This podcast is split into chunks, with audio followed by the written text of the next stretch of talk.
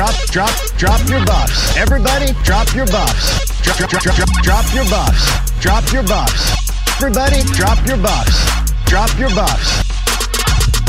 Hello and welcome to Drop Your Buffs. Today we'll be discussing Survivor Season 41, Episode 13, the finale.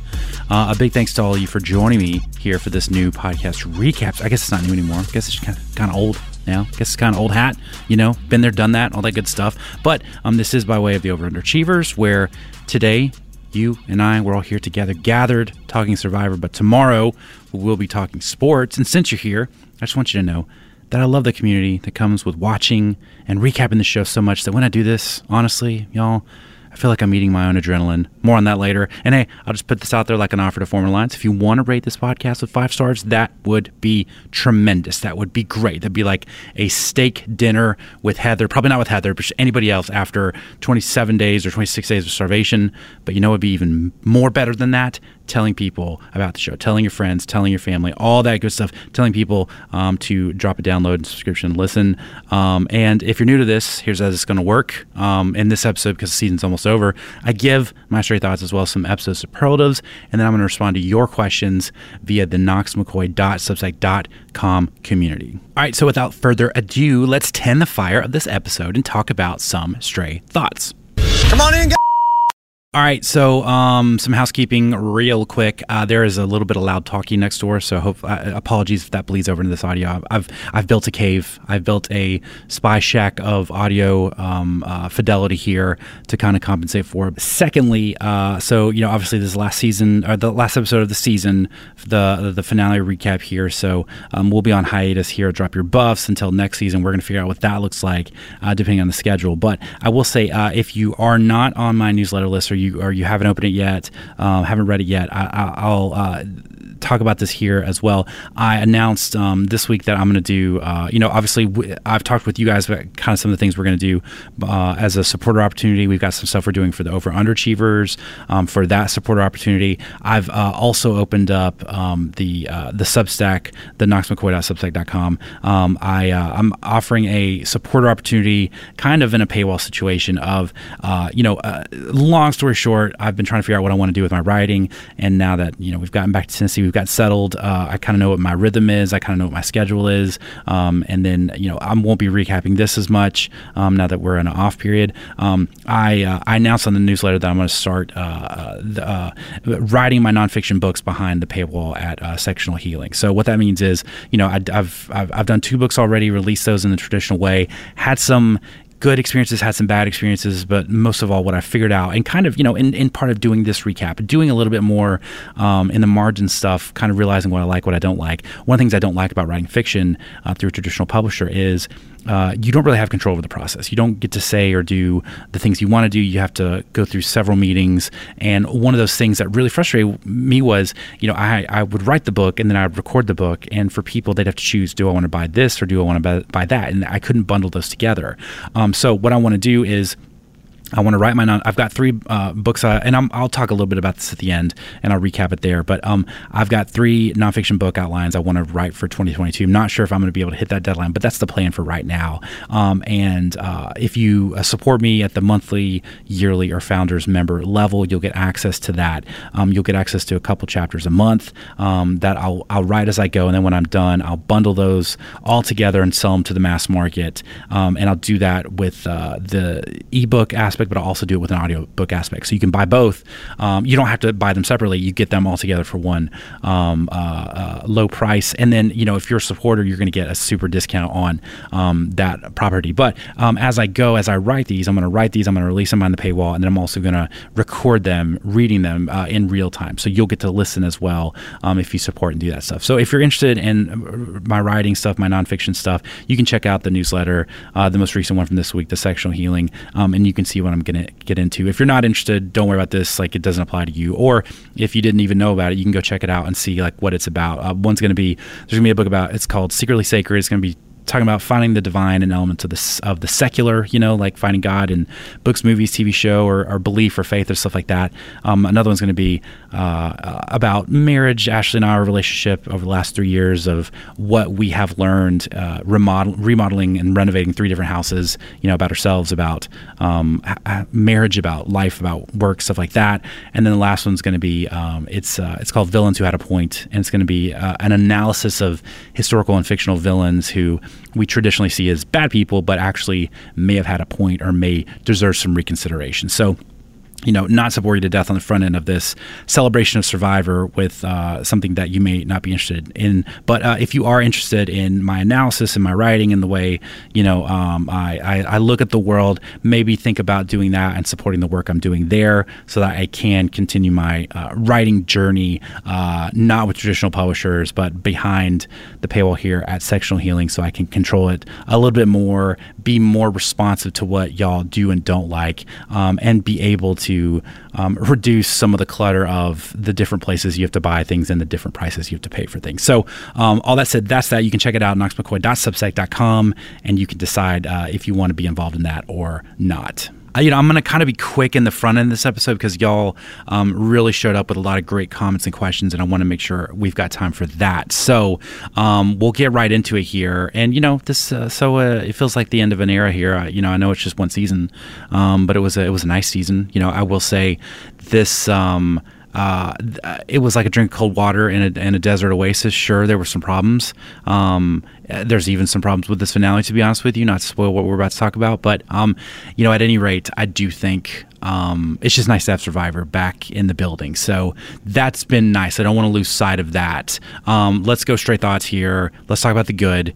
Um, and I think, you know, probably the best, uh, yeah, probably the best part of this episode was to me uh, the fire making challenge. Now we're going to talk about that. Not we're not going to evaluate the fire making challenge itself because I know that could be a little bit of uh, a polarizing topic. But I do think just the actual execution of the fire making challenge to get into the final three between Deshawn and Heather was um, pretty entertaining, and it's always pretty stressful to be honest with you, um, just because I imagine myself in that situation and I really stress out. But um, watching you know, Deshawn rally back after honestly probably making the worst mini fire uh, in, in the history of our uh, long species. And I think Homo sapiens, I might be wrong, but I think I think we've been around for like 110,000 years. And I do think that is probably the worst one we've ever seen, just because it wasn't just like Shan being like he's suffocating it. It was just, it was like he just threw, it's like how I build a salad, you know, at like a salad buffet back when we used to have buffets and people would get salads at those.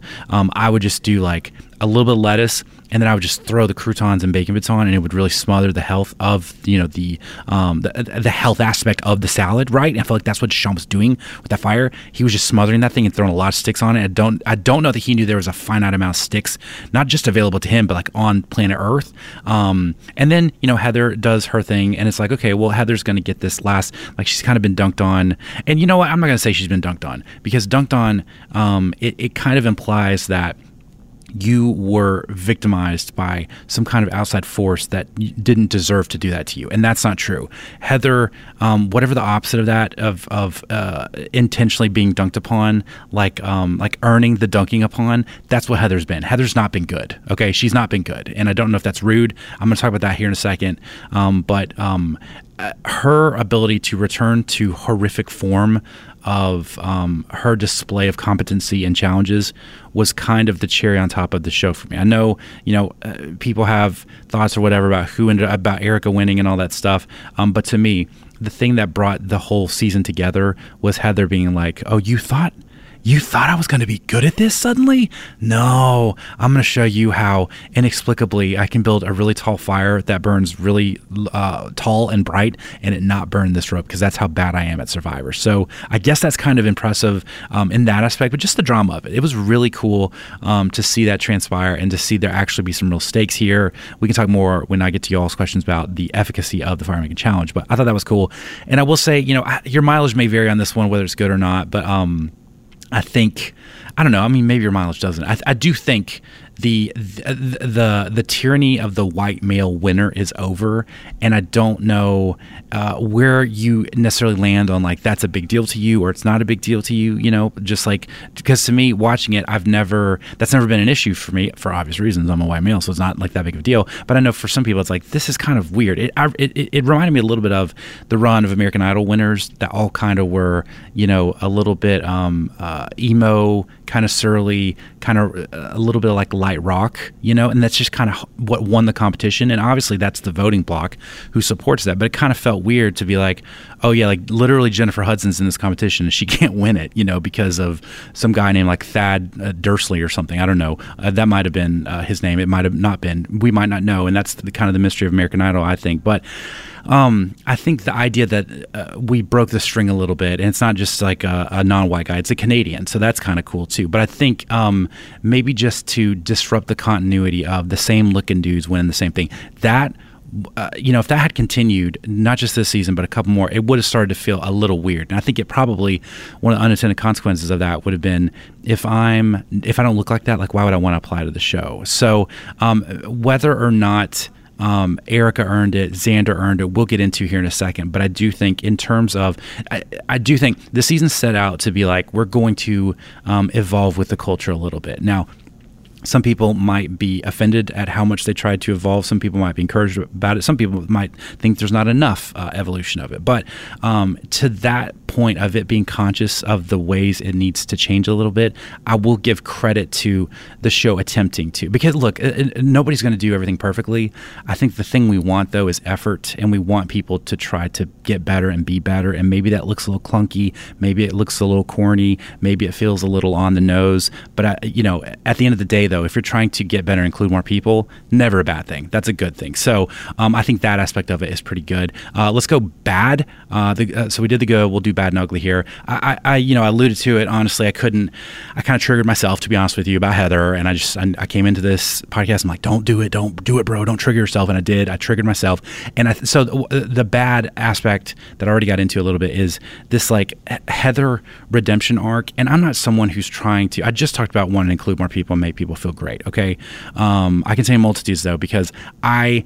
I think I really got annoyed with the everybody let's just like applaud Heather for doing her best when that's good, I guess, but also there needs to be room to be like, she's bad at Survivor. She's kind of terrible at this. And it's not just her being bad at challenges, because everybody, you can be bad at challenges and still win the game. I don't know that that's true, but that's something I said, so we'll just go with it. But I think it, it was how she played the game. It was how when she would try moves, no one respected them. And I think the the the one moment that really I was like, I, I just kind of don't respect your whole appearance on this season of television was in the wake of Deshawn's, um, you know, self-immolation truth bomb, uh, and Erika's trying to pick up the pieces a little bit and approaches Heather about like, okay, like, are we good? Are you still mad at me? And Heather like refuses to talk to her. She's like, no comment about this. When, you know, I don't know. Any reasonable person would be like, "Look, suck to hear. Um, I don't, I don't love thinking about that, but I understand that you're thinking about the final three. I'm thinking about the final three. We probably don't need to sit next to each other, so I get where you're coming from. It's almost like Heather assumed that th- there's just like that lack of um, stratagem going on in Heather's head, where it's like, yeah, of course she's thinking in this way, and and she finds it to be offensive. I just thought that was so dumb. And then when she got the steak dinner, I was like, anybody but Heather, please God, don't give it to Heather. And Heather got steak dinner. It really, it really made me mad because I think you know any one of those other players would have deserved that steak dinner more, um, but Heather got to eat it, and she didn't deserve it. And I just don't like her arc, and I don't like how kid gloves we were with her in the season of just like as long as you try hard, that's okay. And yeah, trying hard is good, but sometimes, you know what? It's good to just not be bad at something. I think that is also a value. And if you're bad at it, don't do it. And that's kind of what I got from Heather was she wanted to be on Survivor, but she's not good at Survivor. And I don't think we need to um, uh, hero edit someone to be like they tried really hard and failed at everything. And I, maybe I'm completely off on this, and I sound like a disgusting person, but I, I, this is part of the collateral damage of like um, I think where the show is trying to go of being very aware of itself, which again is not a bad thing, but I think sometimes uh, you start to lose yourself a little bit when you treat everything as chill. And that's to be honest with you, like that's kind of a, you know, uh, over on the podcast, that's a, a, line we're trying to walk of like, hey, uh, there's a certain, you know, when we first started out, nobody listened, so it didn't matter what we said about anybody. But at different points, you know, people who are uh, more famous or more intimidating to have to like get into a beef with or whatever have responded to things. And um, this is not one of those people, but I'll never forget uh, just saying something uh, rude about Doc McStuffins, and Doc McStuffins herself, the creator, came on and was like, "What are you talking about? You're stupid. Like, what have you done?" And that was a, that was a moment where it's like, "I haven't done anything, Doc McStuffins. I, I apologize for what I said." But you have to start being aware of like, "Ooh, okay, um, you know, I, I don't want to be like um, r- recklessly rude, but you have to find the line of like uh, saying the thing that's actually true, so that you maintain some shred of your person personality and like who you actually are. And it feels like the show. And even though Jeff during the challenges like Heather is in last place, which is a familiar thing for her, that's kind of some good low key passive aggressive stuff. I don't like the way they coddled her and her uh, inability at being terrible at Survivor. I think other, you know, uh, goat characters or donkey characters who have been taken to the end, they have gotten way more, much more harsher criticism from Jeff and from the other players, and just like the vibe around them that Heather didn't get, and that kind of bothered me a lot. So um, that's the first one. Uh, the other one, probably the most formidable one here, um, and really the heart of the episode is you know, it, it, relates to the win from Erica and whether or not you think she deserved it or Xander deserved it. Um, Xander, who didn't get any votes at Tribal, I think that's that's uh, my sense of it. Um, and I haven't gone super deep in y'all's questions, so I don't know how much of this is, revolves around it. But just the sense of my experience watching it, the people I watched it with, some of the people I interacted with, and the vibe of the internet seems to be like Xander, like how did Xander not win? Um, and I think there's a couple ways to go about this. So number one, I think it's acknowledging we were. I think we were trained to identify with and like Xander or Ricard. I think they got the typical hero winner edit. So. Um, it, it's it's important to identify. It feels like Xander should have won, but we can't bring feelings to a fact fight. We have to actually examine what's going on here, right? And I think this was a big moment for me to like uh, you know, when, when I realized Erika's going to win, and it felt pretty early on, I think I posted in the comments, it feels like Erika's going to win because of how they were editing her and how, for a second there, I worried it was going to be Erika, Deshawn, and Heather in the final three, and that was going to be a really sad day for me, to be honest with you. But this was a great moment for me to be like, okay, like like check your check your bias, check your privilege, bro, or whatever, and be like, why do I think Xander should have won, right? Like, let me examine the facts here. Is it because he looks like me? Is it because he looks like the traditional winner? Uh, or is it because he actually had the resume? Or is it because I was kind of trained to like him and identify with? And I think it's the latter. I think there's a lot of talking head. Uh, there's a lot of early fix- fixation on Xander and, and his tribe and the tumult going on there. So I think there was a bit of a what is it called? Like when you like you, someone's uh, uh, someone brands themselves like they're they're the aspect of them like you get really um, engaged with who they are early on, so you get kind of tethered to them a little bit. That's what I felt like. I felt like we were tethered to Xander in that moment, and you know there is part of kind of what I've been talking about here of.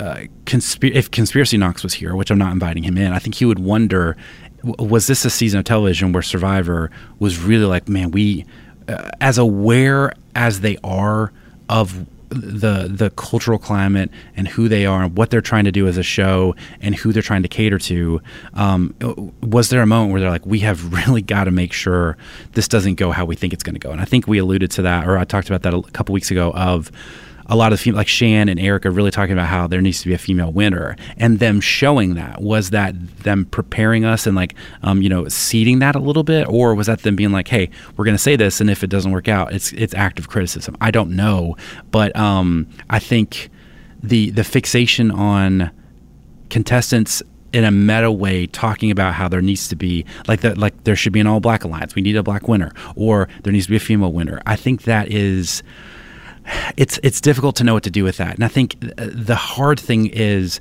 if this had been Shan, if this had been uh, Evvie or, or Liana, even it would have felt like a little bit of a stronger argument, but Erika was just never positioned as a threat, and that's the strange thing is because the and that, that's where I think the edit fails a little bit. And you know, I know we always get manipulated as with the edit, right? Like we're there are some things we're not shown, there are some things we are shown, and that's just how it is, and that's how reality TV is made. But it felt just so strange for the show to um, selectively edit this season and not hit us over the head with like Eric is actually a pretty capable winner. And I think even uh, several weeks ago, um, uh, I don't know if someone commented this or we talked or I talked a little bit about it here in this portion of the episode, but a lot of players seem to um, portray Erika as a threat or would make side comments that Erika is somebody like to watch out for but the edit never supported that. And that's a strange thing because it feels like there is content there that would have supplemented the case of like watch out for Erika, but they just did not give it to us. They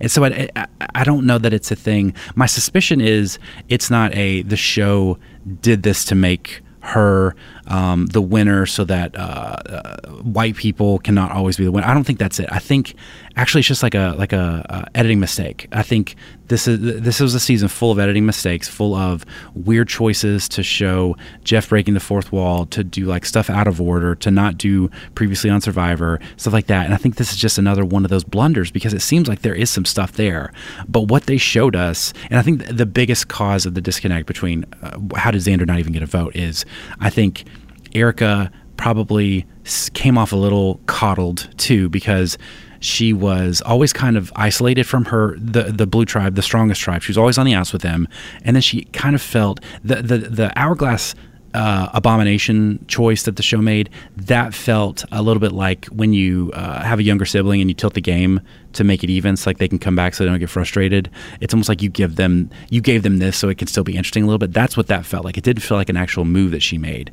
Um, it just felt like a thing she was kind of saddled with. And then, you know, uh, last night in the episode when she saw the uh, the secret advantage, and I hate I hate advantages, uh, especially in um, challenges like that because I, I just think it muddies the water in a time where it should be as clarifying as possible who is actually playing the best game to give someone an advantage like that. And I would have felt like that if that was Xander too. Um, but, you know, I don't know that anybody planted that so that she could see it, right? But um, it just felt a little bit like uh, there was a lack of earning with her this season. And that is that again, that's a failure of the edit to be like, you're not showing us any moments where it felt like she really did some stuff. You're only showing us the stuff where it feels like she got a handout. And I don't think that's good. I think add to that her closest ally that we saw her with um, was Heather, who I think some of the Heather stink rubbed off on Erika. Like we kind of aligned her with like, oh, she's kind of useless too, but in a cooler way. And I think, you know, when you really go back and think about the season, especially early on, I mean, up until the last three, or four weeks, I feel like the focus was on uh, Evvie, Xander, and Liana. Um, it was on Shan and Ricard, and it was Danny, Deshawn, um, and, you know, later on, it was Danny, Deshawn, Shan, Liana, and Ricard. But it was like the collision of these three groups. This was like the dramatic tension of most of the season. And then Erika kind of comes in here. So it felt like tacked on. It felt like she didn't earn this. And it just, it just had a weird vibe. So I don't think think this is a situation where she didn't earn it. I think it is just a complete and utter failure of the edit because it made Xander seem really likable. It gave he was always kind of in the mix, and Erika's late to the game, and I don't know that you can really point to any specific moves that they showed us. So, you know, th- I think that's why this has the feeling of um, when what was his name, Chris, when Chris won. I think it was Edge of Extinction when um, Rick Devens actually felt like he should have won. I don't even think it feels like Xander should have won because I think the more we look at it, I think Xander has a case. Um, but I think you could also say he kind of played on the bottom the whole time, and he was not a factor. You know, um, I think the idol was interesting. I think he's super likable. Um, I do think that some of his performative antics of like I'll step down, I won't take the rise that Naseer was talking about. I think a lot of the jury found really um, uh, off-putting. Um, but the, the, real winner, like the Rick Devens of the season, I think is Ricard. Ricard played the best game, should have won the season, and it feels weird when they don't. It felt re- weird when Rick Devens didn't win that season and didn't even get to the final three. Um, and that's kind of what this felt like. It, you know, to go movies, um, it reminds me of the uh, the fish sex movie. Um, uh, that won the Oscar, man, maybe three, four years ago. I think it was like Shape of Water or something um, by Guillermo uh, del Toro. That that that winning the Oscar was like in the moment. It was like ah, that just doesn't feel right. Even though it's a good movie, it, this is a year where I think um, Lady Bird, I think Get Out was this year, and I even want to say Dunkirk was this year. I think there was a P.T. Anderson movie too, but I feel like all of those, and even now, it feels like someone else should have won that, right? It feels like Lady Bird or Get Out, probably uh, years later, those are the movies that we remember from that. We don't remember Shape of Water. And I think when we think back on the season, Erika's not going to be the contestant we remember. We're going to remember Shan, we're going to remember Ricard, maybe Xander, um, but I, I just, I think it's, I, I'll, I'll pin it on, it's not a failure of Erika um, I think it's a failure of the season of television. Even though Erika isn't, I, I, think she is in terms of the hierarchy of season winners. I do think Erika is an underwhelming winner, but I don't know that we'll ever know is that because of the game she played or is that because of how the show um, uh, edited the game she played. That's something Jeff Probst will take to his grave when he dies in 2,000 years. Um, ugly. I'll keep this short. Um, I think it was I, as much as I like the idea of the immediate after show, which I think it was, it kind of broke a little bit early uh, in advance of the finale. That's what they were going to do, um, which I understand for COVID reasons why you have to do that. But I think um, I don't want this to become a thing because there is no. The, one of the things I like about the after show is, um, and even with the jury, you know, I, I like the. Uh, advantage of perspective, right? Like you get some time to think about some stuff and you get some distance from some things and it's not so immediate. And I think what it felt like with the after show is just a rehashing of some of the stuff the jury already talked about. And it felt like nobody really had the, uh, especially the final three, they didn't have the energy or the emotions to go through any kind of circumspection of like their participation in the game. And I think that was a real, I don't really need the audience. I don't need any of that stuff. I do need though everybody looking cleaned up and different because that's one of my favorite things to watch. But also, I need the benefit of hindsight of people going back and, and thinking, oh, okay, that's why that was done. And even uh, Xander explaining this wasn't the after show, but Xander explaining why he took Erika to the end, which was uh, a huge error. Um, uh, that that's the kind of stuff that I think you get a little bit of hindsight on and you get some really interesting conversations that were frankly just really lacking um, in that specific after show. Okay that's uh, stray thoughts good bad ugly. Let's go now to hidden immunity idol. If anybody has a hidden immunity idol and you want to play it now would be the time to do so. Hey jeff. Hold up bro. I just always wanted to say that Okay. Okay, I will keep this one pretty short too. I know I said the last one then went pretty long, but I I, tr- I, I, honestly mean it this time. Uh, Hidden Immunity Idol. I'm going to give it to um, the. I'm going to give it to the after Xander wins immunity, and he's trying to figure out the the mathematics of who to send, what to do, um, who to make fire.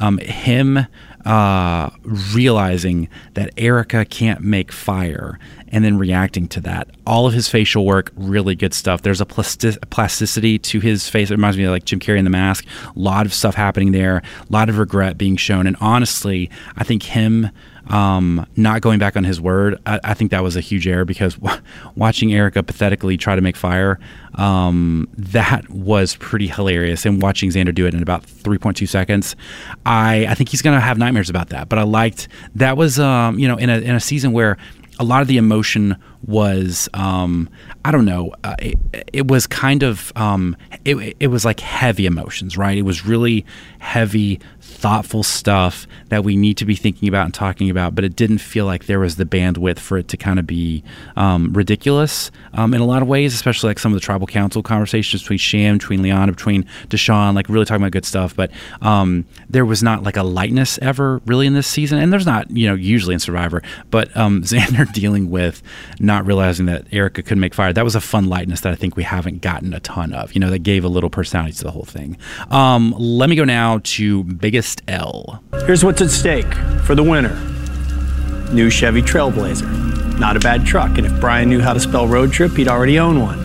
All right, uh, biggest L. Uh, I'm, I'm going to go Deshawn on this one, and not because of I don't like him, um, not for any other reason than I think that the tail end of his game, um, I, you know, there's some time, there's some players where uh, if they last a little longer than they should, it gets a little gamey, you know, gets a little like, uh, ooh, okay, this isn't a fun hang anymore. And I think, you know, I, there were some Aussie experiences there where it's like, oh, you're not, uh, you're not good at like, uh, a couple aspects of the show, and when you last longer than you should, it's not fun to watch. Uh, that's kind of what Deshawn felt like, and it felt like he probably anticipated and played his game accordingly, thinking he'd be gone last week. That's why he dropped Truth Bomb, right? Um, but the uh, the thing was, he had to deal with the after effects of the truth bomb. And there's a reason in you know movies and TV shows when people set off explosive device, they leave. They don't hang around to be like, well, this wasn't fun. Like this is kind of um, gnarly up in here. Deshawn had to live with that, and that kind of uh, that sucked for him in the immediacy of it. But it also there were some other things like he did with Shan that he had to deal with uh, with the jury, and that wasn't that kind of um, I don't know uh, reconsideration of his gameplay was not fun, probably for him, but also um, just in terms of who he is as a player to the viewer. I think he's a really good guy. I, I can't tell. I think I like Deshawn, and I think I would like him in real life. I think the show came off. Um, uh, depicted him a little probably snakier than he is, um, and I think it's probably, you know, the the thing is this is always a super heightened situation um, where people are dehydrated, they are not getting sleep. We saw in like that last episode where they just got rained on basically and slept I don't know 30 minutes or whatever, and they're starved. So you're not always going to handle things the best way. Um, some of the things I, I, felt like he took um, um, I don't know took the blame, you know, took responsibility for some of his missteps a lot, but sometimes um, when you're always taking responsibility for a lot of mistakes, it's like, okay, well, we can keep doing this and you can keep apologizing, or like just don't make the error anymore. It won't feel like that. Um, but I think, you know, Shan's sticking the knife in him um, in the jury uh, portion of tribal council and alleging that like he may or may not have like been manipulating the cultural feelings that they had about wanting to have um, you know, uh, uh, like an all black Final Four, Final Three that felt tough. Um, that didn't feel super fair, and that felt a little rude, to be honest. And I, you know, I don't know. I, that f- might feel like a conversation you have off air, or maybe that's that was a, a, a grace note for her to be like, "I'm going to say this so you can tell me that it's wrong, um, and you can dispel this idea." But um, I don't know. I, but see, by the same token, I think Deshawn probably was the I don't know. I don't know if this is even a good reference, like the Helen of Troy of the season because it was his. Well, I guess Helena Troy didn't like choose to cheat. I mean, did she choose to cheat? She might have, but there's power dynamics, and Paris was the member of an elite family, and Troy. So I don't know how much say she had in it. But we'll call like the the Paris and or Helena Troy of the season because his decision kind of uh, set in motion the chain of events that left us with Erika, who doesn't feel like the right winner of the season. Because if Deshawn would have just held it together, I do think it's uh, Danny, um, Deshawn, Liana, Shan, Ricard in the final five. And I think that was the that was the tricky part is because just because they couldn't keep their stuff together, um, the underdog alliance could assert themselves and get the numbers, and that's what led to what we have here. So I think in a lot of ways, uh, him taking an L, him taking some L's on the jury that's a good thing because um, he's I don't want to blame him the whole way, but he's really the issue of why the season ended like it did because he couldn't deal with his um, I don't know his feelings of being slighted by Shan or his emotional outbursts with members of his alliance. And he it's like there's certain phases with majority alliances where you're like, okay, well, let's run the table here, and then we all turn on each other. And he just turned on his way too early. And I know it's not all his doing, but um, he was the part that just couldn't keep it together. So you know, I think the L is probably warranted, but I, I don't know if he plays this game 10 more times, if it ever t- works out like this again. You know, I think there was a lot of, I think that blue alliance, that blue group not having to go to tribal once um, early on, I think that really set some stuff in motion that, like Danny, I think Danny said, like you get a sense of who people are and where they stand when you get to vote with them once, and they never got that. So I think that's what complicated um, everything for them. So that's biggest L. Let's go now to your questions. Natalie, is there any way I could have your jacket? Natalie?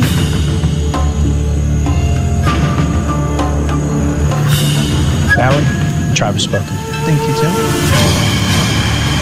Natalie? All right, first question. This is from Diana. She says, I wanted Deshawn to win. I would have loved to see Xander take on Erika with the fire. I think Xander got cocky that no one would see Erika as a winner. Xander deserves this ending for choosing to take her there. She was very strategic and consistently trying to make moves. Um, so, uh, yeah, I Deshawn winning would have been wild. Although there was a moment where I was like, you know, Deshawn's got Liana, Shan, Danny, um, and I don't know Naseer. Uh, I don't think he was tied with Naseer, but he's got some people on the jury, so this could get interesting. It just was uh, about how they felt about him, which it felt like the conversation at the Ponderosa post vote out was probably like Deshawn's the reason this happened. I would say that would be my uh, that would be my guess, but um, yeah, I think Xander.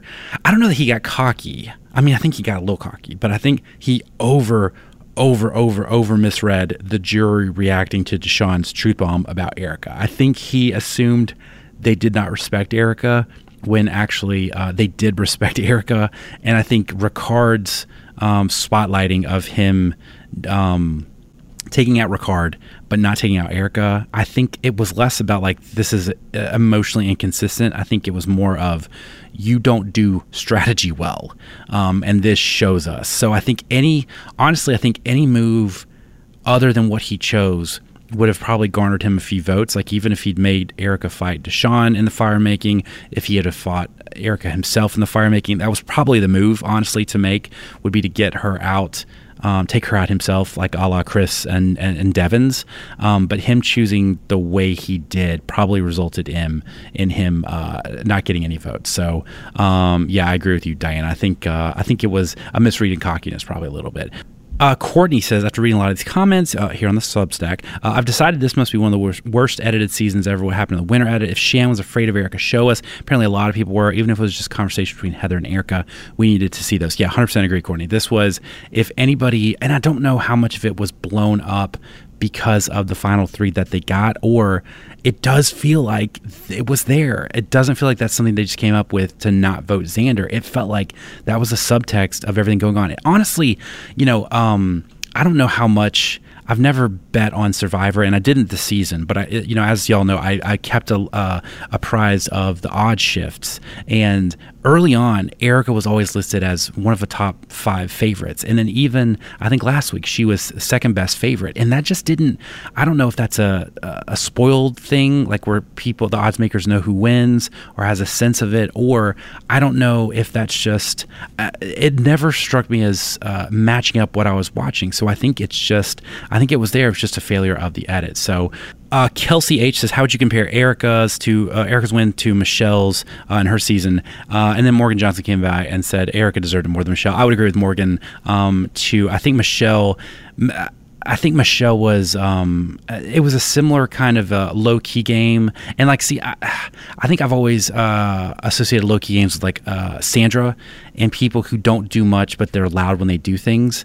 And I think Michelle is a little bit of that, but I think also Michelle's a little bit uh, more off putting, a little more abrasive. Whereas I think Erika was very, um, you want to like Erika. And I thought her marketing and communications background came into play. Even when she was talking to the jury, I was like, oh, yeah, she uh, made them laugh. She's very charming. She's self deprecating. I want to vote for Erika. And there were there was a moment when Xander was talking about Heather prior to the fire making challenge where I was like, what what's happening here, man? My, my man, like, what, what are you talking about? Like, what's going on here? What's the strategy here? And I think there's just um, a palatability probably with winners that there's a little bit of threshold you got to cross to be someone who not only has a resume, but I don't feel terrible voting for you. Uh, Chris G. Harmon says, How many times has the person who has won the last immunity challenge, who then picks who to take with them to the end, actually won the whole season? I feel like it's a low number, so probably not the best spot to be in. Yeah, I don't, anecdotally, I don't know that that's happened a ton.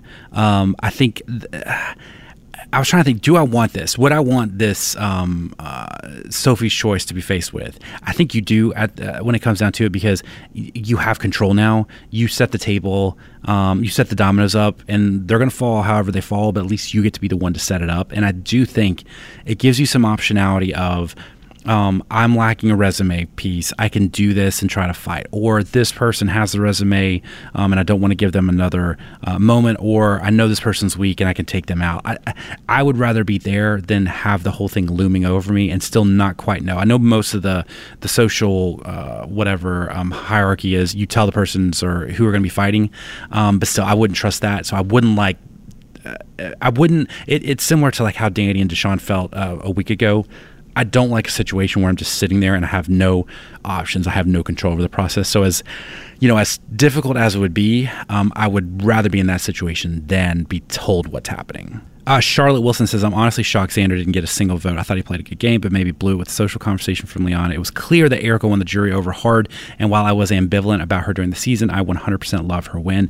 Yeah, I think I, I was shocked too. I thought, I, I told uh, my kids, I thought it'll be five to two to zero probably. Erika's going to win. He didn't get a single vote. I thought Danny's to Sean made sense. I thought Naseer, the way he talked to Xander, I thought he was going to get a vote. I was, um, I, and, and, and you know, again, that, um, uh, the the added choice to show Xander fumble Liana's uh, question, right? Because you know, in the room, obviously, it felt like a I don't know, twenty minute um, jury thing, but I know that was probably two hours. I would say. I think they said. I think they said um, tribal councils tend to go it's either one or three hours. Um, three is a lot. One's a lot, but that makes more sense. And and it gets whittled down to obviously what we see on TV. But um, you know, he might have been super eloquent in other ones, but that's the one we saw. And I think that is the kind of uh, editing choice. It's like, oh, he's not going to win, and that's kind of why.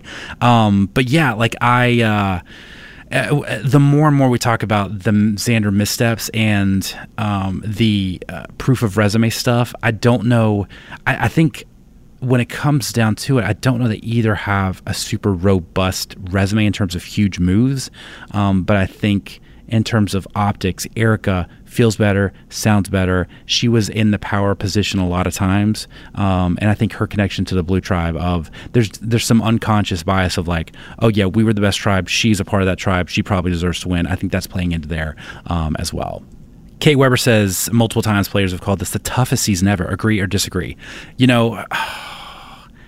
I feel like I gotta agree because they compressed a little bit and they just didn't give a lot of stuff. But um, I, I will say changing up the camps kind of sucks to be honest with you. Like it's not our fault you got a compressed production schedule, but I have seen a lot of buzz and rumors that they're never going to do 39 days again. So 26 is going to be it, and I would have to think they're going to chill out a little bit on um, just the uh, whatever the uh, setting trauma that they are putting putting upon players. Just because I um, I'd rather have less fixation on how hard it is and more just like uh, I don't know, uh, more footage showing us why players eventually win. that that is probably more of a priority for me.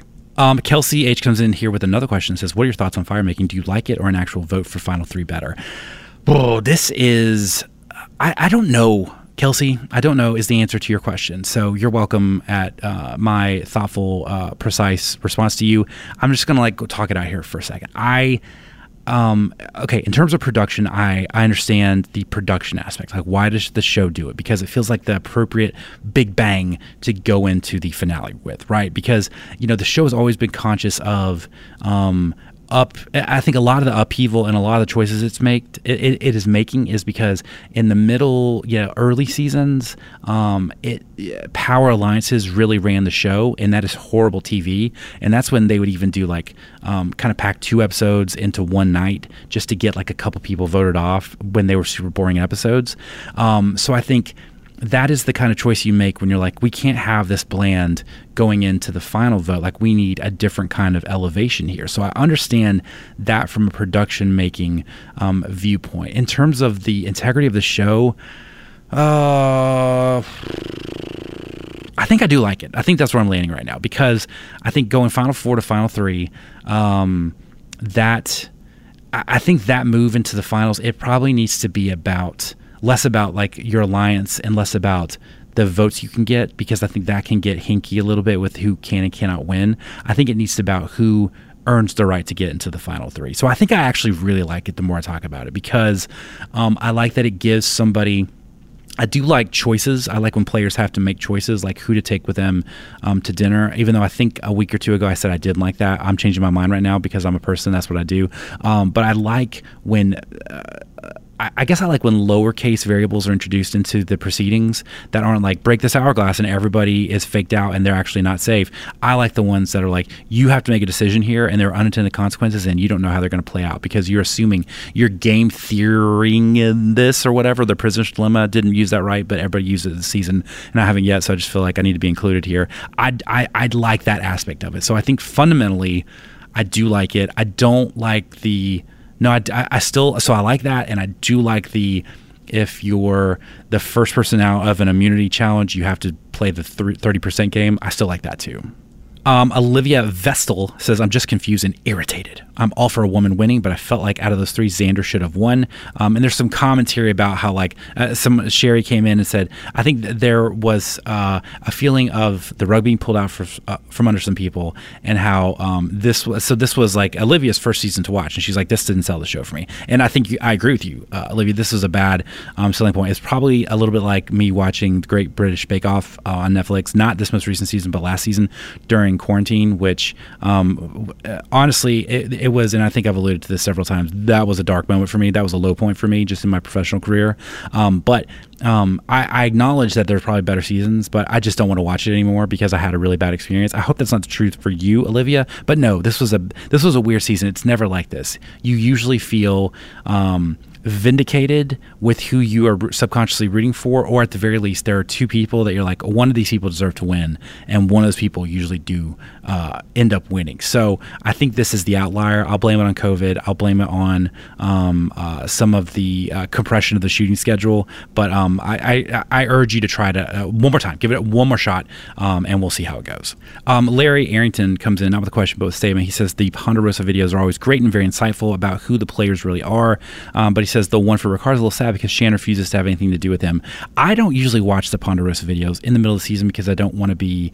Um, I want to accept the show as text, right? And like I'm interpreting the text that the canonical text that's giving to me. This is the first season where I'm like maybe I should watch the Ponderosa videos and I'll feel a little bit more like I have a handle on it. But that makes me sad. I don't know why Shan would be mad at Ricard. Like Ricard didn't do this. Ricard was just you know if you watch The Wire, you got Avon and Stringer. Like someone's got to make the move first, and Avon spoiler makes the move first on Stringer and that's just how it is. That's just how the game goes. Like uh, I don't know why you got to be mad at him about that, Shan. You know what I think?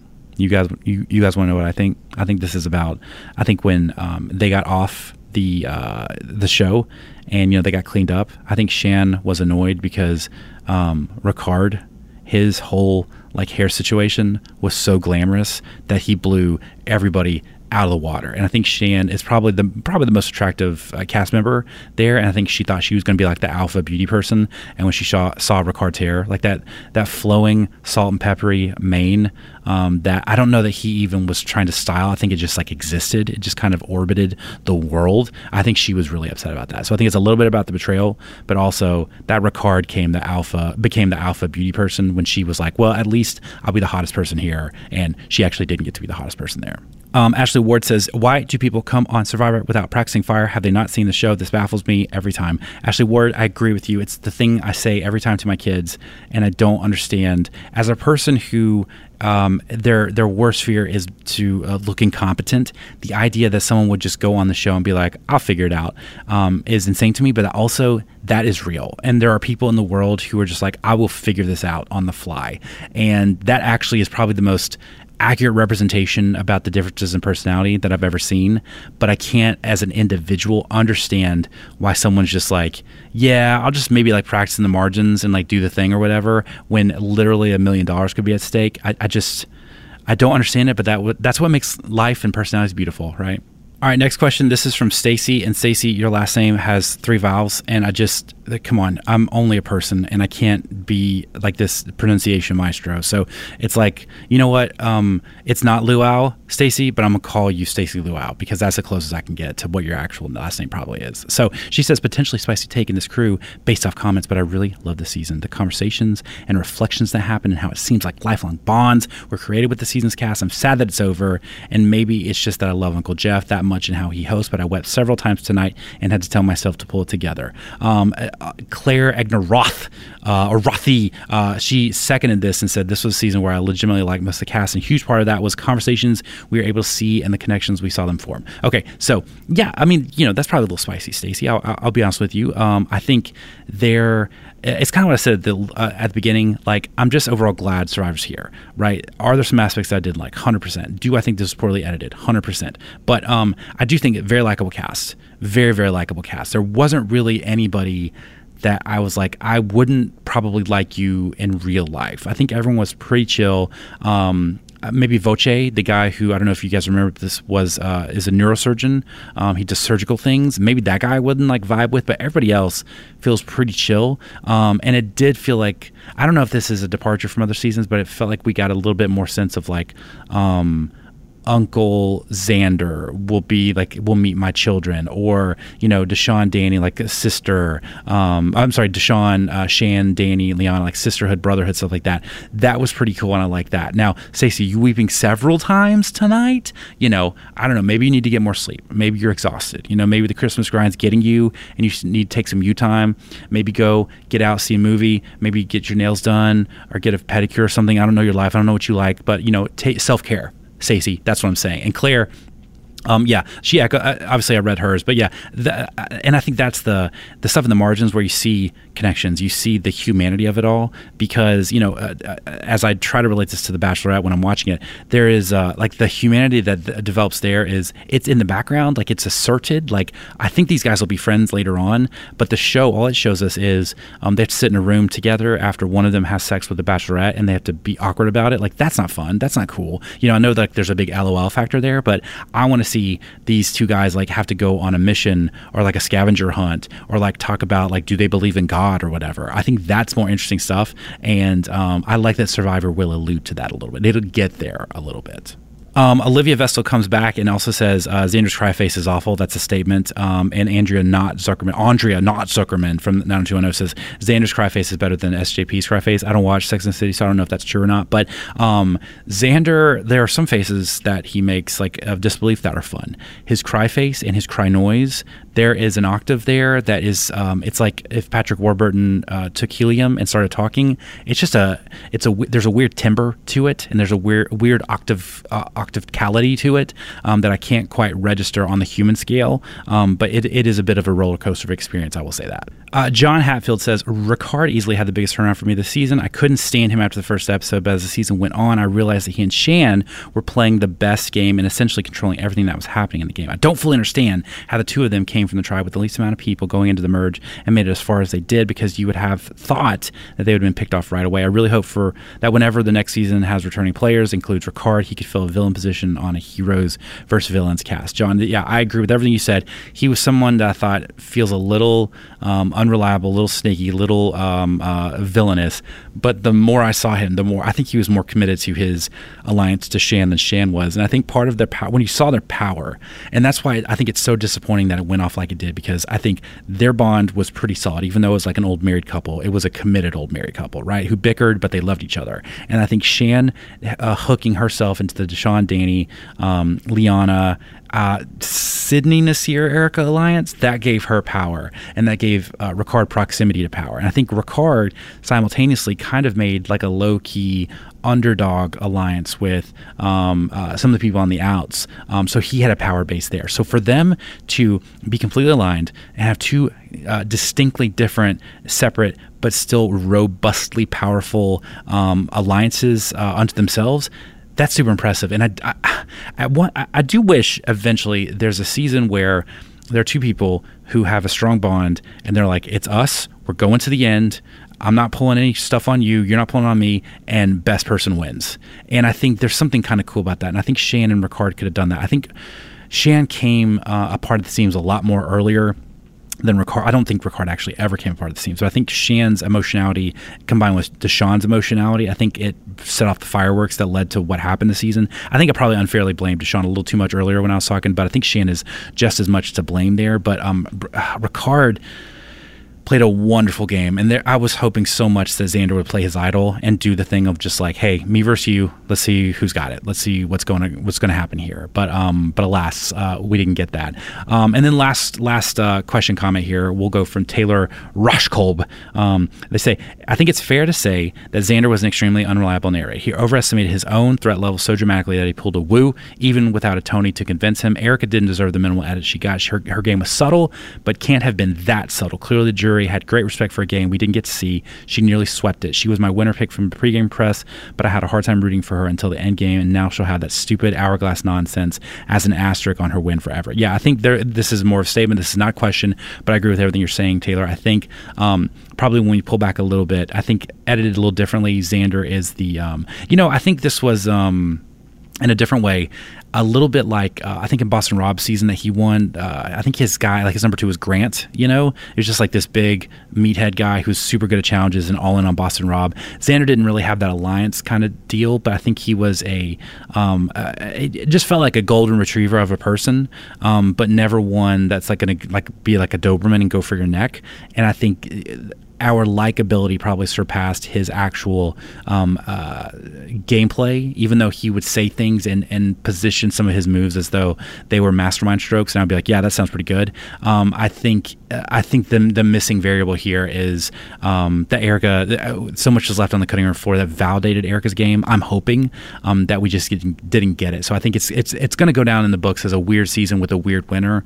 Um, and like I said earlier, only the producers know, only Jeff Probst know how it really went and what it really, really actually looked like. All right, that's it. We did it, guys. That's going to be it for this episode recap. That's going to be it for this season of Drop Your Buffs, season 41.